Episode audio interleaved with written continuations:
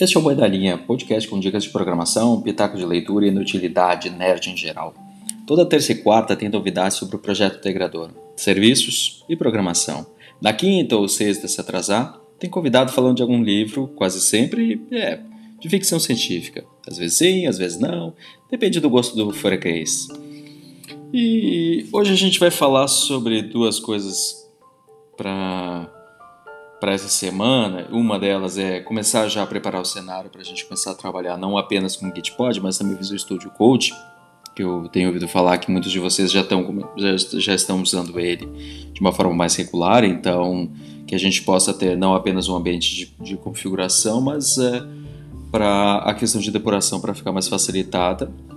É, começar já também a trabalhar sobre Python e Flask para funcionar como servidor HTTP, já que a gente vai começar a falar de HTTP JSON de agora em diante, e brincar tanto a parte servidor e cliente, depois a gente dá uma olhada na tarefa número 5, que tem lá no repositório, que é o assunto de hoje. Mas vamos lá.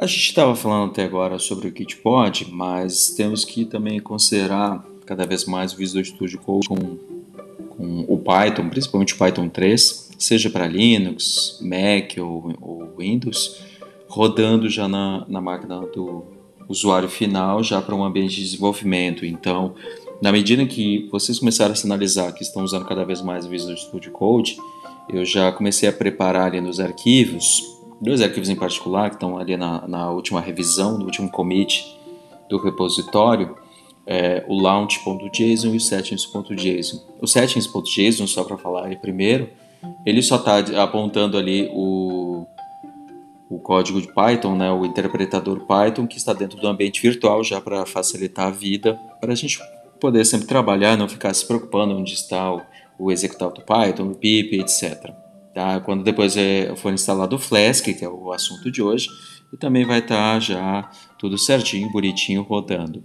O outro arquivo também que é, é, é novo, na verdade são dois arquivos, um para rodar especificamente para o Gitpod, dentro ali do diretório do .teia, e o outro que é o uh, dentro, o outro é dentro do .vs Code, os, os dois com o mesmo nome, que são launch.json, é para facilitar a depuração. Então, ao invés de ter que abrir um terminal, seja o terminal integrado em qualquer uma dessas ideias.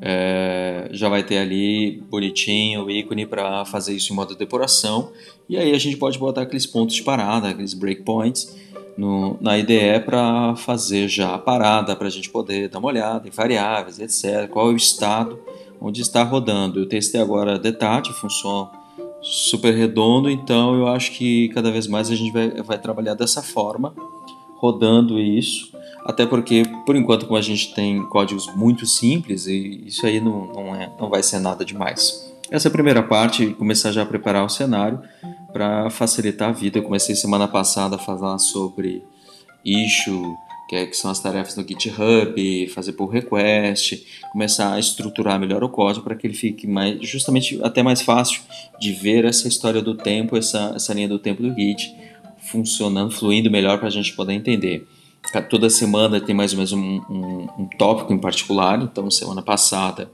era fazer um cliente com requisição HTTP. Essa semana é apenas fazer um servidor HTTP. É, pelo menos falar JSON na parte do payload, ali, na parte dos dados. E aí depois é, a gente começa a fazer a integração. Ou seja, eu tenho um dispositivo terminal, seja um Arduino, seja um Raspberry, seja um Android um celular ou mesmo um, apenas um aplicativo qualquer que fale HTTP e JSON, ele manda esse, essa requisição para o nosso servidor, nosso back-end feito em Python, e ele vai pegar e traduzir, adaptar isso para fazer a injeção dos dados lá no InfluxDB. E aí a gente começa já a fazer a parte de integração um, desses componentes, desse, pelo menos desses três componentes aí do nosso projeto integrador, onde a gente tem o dispositivo que manda sempre em formato JSON, então ele não precisa se preocupar qual é o banco de dados, ele apenas tem que mandar um conjunto mínimo de dados para que ele possa ser devidamente interpretado, enviado ali. Mas quem vai fazer toda essa limpeza uh, dos dados, etc., vai ser justamente o nosso servidor. Por enquanto, é um código bastante simples, claro, e aí depois a gente vai começar a fazer toda a parte de tratamento de erros, tratamento de falhas, etc. E aí vai seguindo. E aí a gente começa já a mexer com isso. Então, vamos lá olhar o código, que é a parte que interessa, né?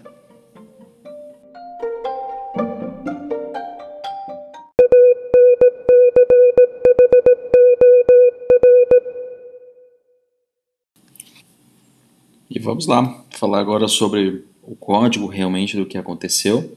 Então eu vou colocar ali na descrição alguns links. Então primeiro é a issue, a tarefa número 5, que é onde, onde mais ou menos está descrito uh, o que a gente fez é, principalmente hoje, criar um servidor mínimo com Flask e JSON, apenas para criar alguns testes, certo? Ganhando um pouco mais de complexidade em relação ao que a gente fez na semana passada, então já são vários arquivos, não é apenas um só, e aí eu vou dar uma passada geral sobre cada um deles, falando brevemente. Como são códigos pequenos, hoje a explicação vai ser bem simples, mas é interessante a gente dar uma olhada. Então eu também vou colocar ali a questão de toda a revisão, o commit, etc., as modificações. E o primeiro arquivo que eu quero chamar a atenção, que realmente vai fazer efeito, é o requirements.txt, onde é, ali eu já, ah, diferentemente do do que foi feito na semana passada, nessa versão eu já estou adicionando o Flask, então no arquivo requirements.txt, exatamente na linha 1, tem o Flask adicionado, eu ainda estou mantendo os outros dois nas linhas 2 e 3, InfluxDB Client e Requests, e aí eu também fiz para ganhar um pouco mais de qualidade ao código, já para ir agregando mais coisas, eu também eu estou colocando ali na, nesse mesmo arquivo a versão de cada um deles para que a gente possa ter sempre uma versão que pelo menos seja funcional, ao invés de a gente estar pegando a última versão que talvez pudesse quebrar alguma coisa em termos do código. Então, voltando ainda no mesmo arquivo, tá? só para deixar bem registrado, até porque eu vou falar de vários arquivos, mais exatamente vou falar de três arquivos, então agora estou falando apenas do requirements.txt. Então, na linha 1 eu, uh, eu vou usar o Flask, igual à versão 1.1.2. Ali no Influx Client Requests, eles estão ali nas suas últimas versões. E, então, por enquanto, só foi isso. Esse arquivo está tudo ok. Vamos passar agora para o segundo arquivo, que é o arquivo servidorflask.py. Apesar dele ser basicamente o que foi feito no Quick Start, eu quero só comentar algumas coisas. Então, vamos chavear agora para o servidor Flask, pegar ali a última versão mais exatamente a versão de hoje. Vamos lá olhar a data, dia 23 de junho, exatamente isso. Então ali eu peguei o Quick Start, tanto é que na linha número 1 está justamente isso. Eu peguei o comentário, uh, coloquei como comentário o link onde está o código, que ele começa de fato ali na linhas 13 e 4. Na linha 13 especificamente, uh, da biblioteca do módulo Flask, eu uh, estou importando duas coisas que é o Flask para criar o objeto, etc. E tem o Request, que eu já quero falar dele daqui a pouco, mas só para deixar claro que é, essa é uma novidade em relação ao Quick Start original. Na linha número 4, nós estamos criando um, uma aplicação, um objeto aplicação, que vai herdar, vai pegar todas as funcionalidades ali de Flask, da classe Flask. Então, já que a gente começar a usar essa terminologia, classe, herança, etc., mas ali a gente está basicamente criando uma aplicação que vai ser um servidor HTTP no, usando todas as funcionalidades do Flask. Até aí, uma novidade, na linha 7 a gente tá, tem um decorador. Uh, decorador, vamos por enquanto resumir como se fosse um código pré-pronto, alguma coisa pré-assada, pré-pronta, que é só esquentar no micro-ondas. Então é mais ou menos assim, grosseiramente falando, e depois vamos melhorando ali a nossa terminologia, deixando mais claro o que, é de fato isso, mas por enquanto ali nós temos um decorador que ele faz toda a criação de rotas, ou seja, a partir de uma determinada URL, a gente vai rodar uma, uma determinada função. Então, essa, essa, esse decorador na linha 7 está diretamente associado ao que tem na sua linha 8. Então, aqui no caso da rota, se eu usar essa rota barra gravar, usando especificamente o método post, que é o que está dizendo ali na linha 7, eu vou executar uma função que está declarada logo depois. Essa é lógica do decorador. Então, aqui nesta linha 7, eu estou especificamente dizendo que eu tenho agora um recurso chamado servidor http dois pontos barra barra, barra gravar e necessariamente usando o método post. Se eu usar outros métodos, como inclusive o próprio get, ele vai dizer que é um método não aceito, que ele vai dar lá na faixa do 400. É, se não me engano, é do 400. E ali eu tenho, logo na linha 8, uma definição do gravar, que é uma função, que ela basicamente vai dizer o que na linha 9 está bastante evidente. O que tem no final desse arquivo é que ele vai retornar a requisição no formato JSON. Então, se a gente mandar um, um dado, ele vai retornar um JSON, ou seja, é para ser basicamente um ping-pong na, na linha 9, que é, a, ou seja, o fechamento do que começou na linha 7. Tem o decorador, onde ele faz esse pré-cozimento, ele, ele prepara várias informações, ou seja, define várias informações sobre a rota, o método, a URL, etc., para chamar a função que está definida logo abaixo, que não vai fazer nada demais, apenas devolver o que está ali no, na requisição. E essa requisição, justamente, que está ali no próximo arquivo, que é o cliente influxdata.http, e esse arquivo a gente precisa olhar com mais carinho, onde ele tem mais informações, justamente que o próprio servidor, arquivo ali anterior, o servidor flask.py. Enquanto que aquele só fazia um ping-pong, aqui a gente tem que entender um pouco mais o que aconteceu. Nesse arquivo cliente-influxdata.http, na linha 1, ele basicamente faz ainda a menção, está comentado, uh, onde eu peguei os dados para poder estruturar ele para saber como funciona. Quero chamar a atenção principalmente da linha 3, onde ali tem explicitamente um post, lembrando que no servidor Flask o método aceito é o post.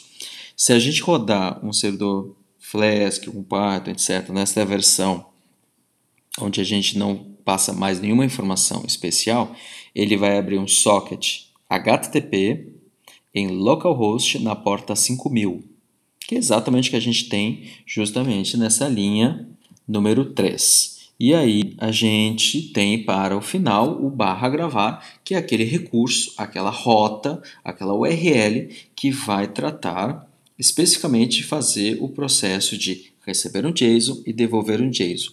E é o que acontece nas linhas 4 e 5. Content Type ele diz qual é o formato de ida, qual é o formato dos dados que está sendo enviado, e na linha 5 qual é o formato que ele aceita de resposta. Então, eu estou dizendo que, eu vou, aqui será feito um, uma, um método post, uma requisição em post, onde eu mando para localhost na porta 5000 seja rodando o servidor Flask, ele vai estar ali no ar, mandando para o, aquele recurso barra gravar, onde os dados vão estar no payload, vão estar no, na parte de dados, no formato JSON, e ele será respondido também no formato JSON. Então, essa é a primeira parte, onde a gente já entende a URL, a construção da URL e quais são os cabeçalhos que a gente tem isso. Na semana passada era justamente o que a gente estava fazendo naqueles métodos ler e escrever. A gente estava construindo a URL, que aqui está explícito já com os valores definidos é, na forma como estão final para atender a um servidor local de Flask, no localhost na porta 5000, e nas linhas 4 e 5 a gente já tem, ó, vai JSON, volta JSON. Ok. E aí a gente tem os próximos uh, valores vão das linhas 7 até as linhas 19. E é justamente das linhas 7 até a 19 que tem a grande novidade de hoje, onde ao invés da gente ter o Line Protocol, tem o FluxDB, onde tem uma linha, octet stream, etc., uma sequência de caracteres pura e simples, onde eu tenho field, que aqui eu vou falar de campo, onde vírgula eu tenho as tags, que aqui eu vou traduzir para marcadores, espaço eu vou ter os values, os valores, e aqui eu traduzi diretamente para a posição, que é a posição de localização. Até podia usar a palavra localização. Então, linha 8 eu tenho field, onde eu quero gravar, aqui tem o campo, No commit que eu fiz, eu, eu, errei, eu coloquei ideias, mas eu já, vou, eu já está corrigido até a publicação aqui do, deste episódio. Então, o campo é ideia. É a primeira informação que aparece lá no, no, no FluxDB, onde eu quero gravar, qual é a informação que eu quero gravar. E aí eu tenho das linhas 9 até a linha 13, eu tenho as minhas tags, que são os marcadores, que eu posso ter zero ou mais deles. Eu posso ter uma lista deles. E é justamente isso que tem no JSON, quando eu estou usando os colchetes, porque o, aqui eu estou definindo uma lista de valores que pode ser de zero ou mais elementos. E todos eles estão individualmente encapsulados, empacotados, cada um no seu abre e fecha chaves, que são, no caso do JSON, objetos, que é a terminologia dele. Então eu tenho os três marcadores que são individuais porque eles podem ou não estar combinados. Eu posso ter apenas local quarto. Local aqui no quarto, lembrando lá no caso do fluxo de local igual a quarto. E eu podia ter ou não personagem, ter ou não ação. Tanto é que no meu banco eu comecei colocando com apenas um marcador, fui colocando outros marcadores, removendo, etc., mas eu fui manipulando. Então, aqui eu tenho três marcadores, onde local, o atributo local tem o valor quarto, o atributo personagem tem o valor Lola e o atributo ação tem o valor curiosa. Linhas 10, 11 e 12 do arquivo cliente influxdata.htp.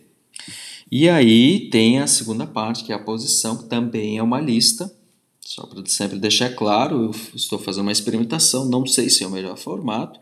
Me parece ser, é, já vou comentar algumas coisas dessa, de alguns valores obrigatórios, mas me parece ser um formato interessante para a gente poder trabalhar, no caso aqui com o JSON. E aqui a posição eu, eu precisava ter pelo menos latitude, longitude e altitude. Eu posso ou não ter algum desses valores, mas eu preciso obrigatoriamente ter um deles. De qualquer forma, eu vou enviar também numa lista, cada um deles individualmente, latitude menos 27, longitude menos 48, ali e, um, um quebrado, e altitude 80.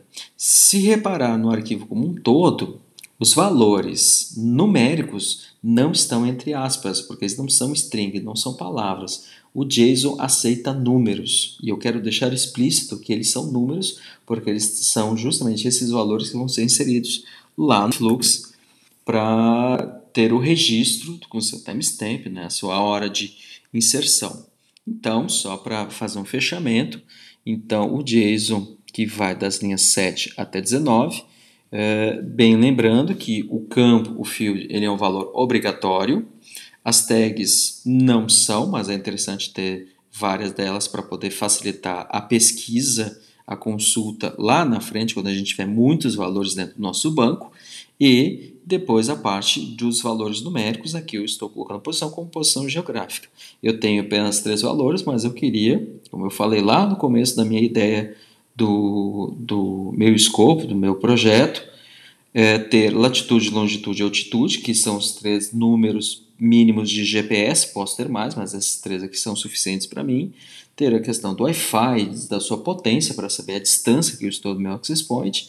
E em termos de conectividade móvel, é, a minha herb e a potência, para ter uma noção também qual é a distância, mais ou menos, se possível, você fazer uma triangulação com isso certo? Então, aqui, no caso, campo é um valor obrigatório, então, independente do que aconteça, eles têm que estar presentes, marcadores não, e posição tem que ter pelo menos um. Ou seja, depois, quando a gente tiver o nosso servidor Flask, ele não pode apenas esse ping-pong.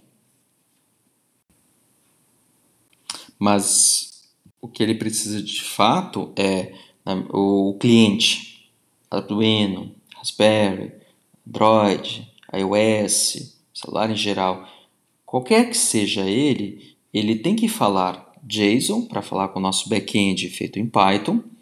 Ele tem que receber uma resposta em JSON. Só que o nosso servidor Python, futuramente o nosso back-end, ele vai pegar esses valores em JSON, vai manipular os valores, vai tratar ele, vai, vai tratar esses dados e ver se esses valores como o campo e a posição pelo menos estão preenchidos minimamente. Se tiver um ou mais marcadores, ok. E aí ele formata os dados para injetar no InfluxDB. Então o nosso servidor vai ter vários, várias pequenas funções. Ele tem que receber no formato JSON, ver se o JSON está minimamente formatado e com os valores adequados para ele poder fazer depois a, a inserção e depois, claro, adequar os dados para o influx. Se o influx não aceita JSON, então se ele aceita o seu Line Protocol, que é uma linha só, ele tem que formatar para o Line Protocol enviar e, e ver se recebeu. Se depois o InfluxDB de, eh, de, respondeu com 204, ou seja, recebeu devidamente, então ele tem que devolver sucesso, ou seja, a, a gente vai começar a criar um fluxo onde o backend vai funcionar como intermediário. Num sentido, ele tem que enviar adequadamente, ou seja, ele é servidor do dispositivo terminal que está com o usuário, mas ele é cliente do InfluxDB. Então ele atua ali no meio do caminho. E hum, para ter a resposta, ele tem que esperar a resposta do influx para saber se deu certo e devolver essa informação de volta lá para o dispositivo terminal. Então, não é, tem apenas o sentido de escrita e também a escrita, claro, tem que ter uma confirmação. Então, esses dois são os próximos passos que vai ter aqui no caso do nosso servidor Flask. Então, para fazer um fechamento, o que temos é o arquivo requirements, que tem o Flask como novidade na linha 1 e as versões dos módulos. O arquivo servidor Flask, que é basicamente Quick Start, com algumas pequenas modificações, já para começar a mexer com JSON em particular, por enquanto ele faz apenas um ping-pong, e o cliente influxdata.htp, que é o último arquivo, onde nas linhas 3 e 4 e 5 tem o cabeçalho, tem a URL e o cabeçalho, e ali nós temos o JSON. Para o projeto de cada um, o que é preciso personalizar é exatamente os valores do JSON. Até o presente momento, o servidor não vai gravar no banco, então ele apenas vai fazer, como eu já falei várias vezes aqui, esse ping-pong já para ver se o formato está interessante, se ele é adequado, se ele se comporta uh, corretamente para a gente depois uh, galgar mais alguns degraus, começar a fazer com que este backend tenha de fato funcionalidades, faça o que realmente tem que ser feito. Eu acho que mais ou menos uma, uma ou duas semanas a gente conclui isso até pelo menos ali o fechamento, que seria o calendário acadêmico original até o dia 13 de junho. É isso? 13 de julho, já estamos em junho. Oh, meu Deus. E é isso, pessoas. Eu acho que tá bom, né? Eu acho que para hoje é isso. E aí já para amanhã eu vou fazer mais algumas pequenas modificações, mas o que temos é, são esses três arquivos. Então, fechou. Vamos embora.